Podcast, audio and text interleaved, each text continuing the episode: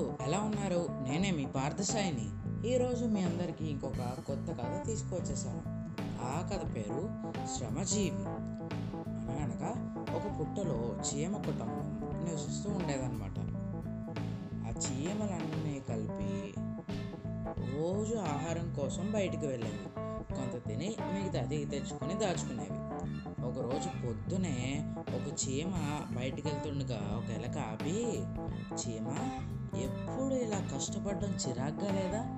నన్ను చూడు కావాల్సినంత తిని హాయిగా ఇంటికి వస్తాను మీరేమో ఇలా తిని ఇంకా కొంత ఎక్స్ట్రా తెచ్చుకుంటారు మీరు.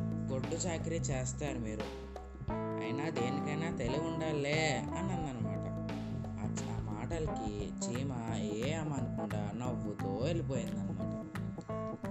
వీటి బతికింటే కష్టపడడం తప్ప సుఖపడ్డా లేవు అని అనుకుంది అనమాట ఎలుక అలాగా వర్షాకాలం మొదలైంది.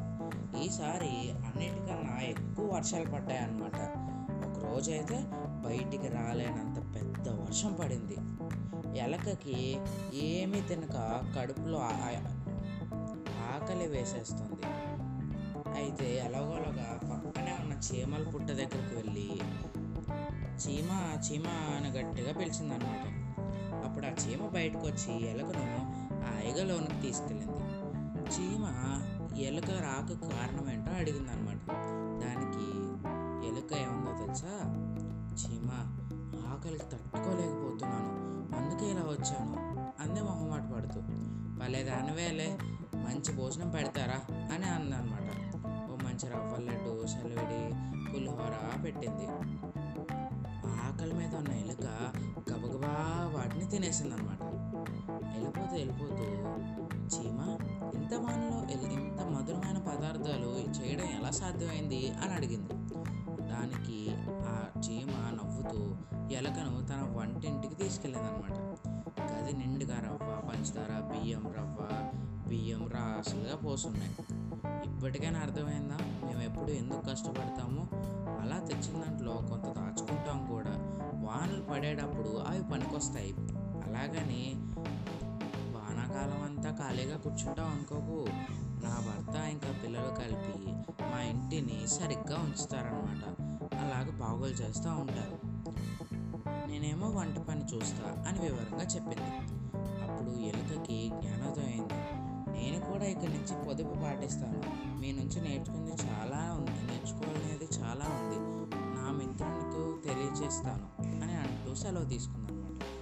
అయితే ఈ కథలో నీతి ఏంటంటే మనం ఎప్పుడైనా కొంత తీసుకున్నా ఉంటే అంతలో కొంత అందులో కొంత సేవ్ చేసుకోవాలన్నమాట.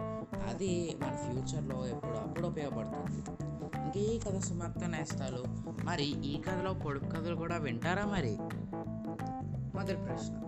చీర మీద చీర అలాగా పదహారు చీరలు వేసుకుందంట. ఏంటది? ఇక రెండో ప్రశ్న. జనం కానీ జనం ఏంటది? ఇక చివరి ప్రశ్న తిరిగి తిరిగి ఆడతాడు ఆగితే పడిపోతాడు. ఈ మూడిటికి ప్రశ్నలకు సమాధానాలు నా పర్సనల్ వాట్సాప్ నెంబర్కైనా పెట్టవచ్చు లేకపోతే చిట్టికర్లు గ్రూప్ డిస్క్రిప్షన్లో ఉన్న చిట్టికర్లు ఇన్స్టాగ్రామ్ ఫేస్బుక్ ట్విట్టర్ ఈ మూడిట్లో దేనికైనా పెట్టవచ్చు నేను ఇంకా ఉంటానండి మరి. మళ్ళీ రేపు ఇంకో కొత్త కథతో మీ అందరి ముందుకు వస్తాను. అంతవరకు సెలవు.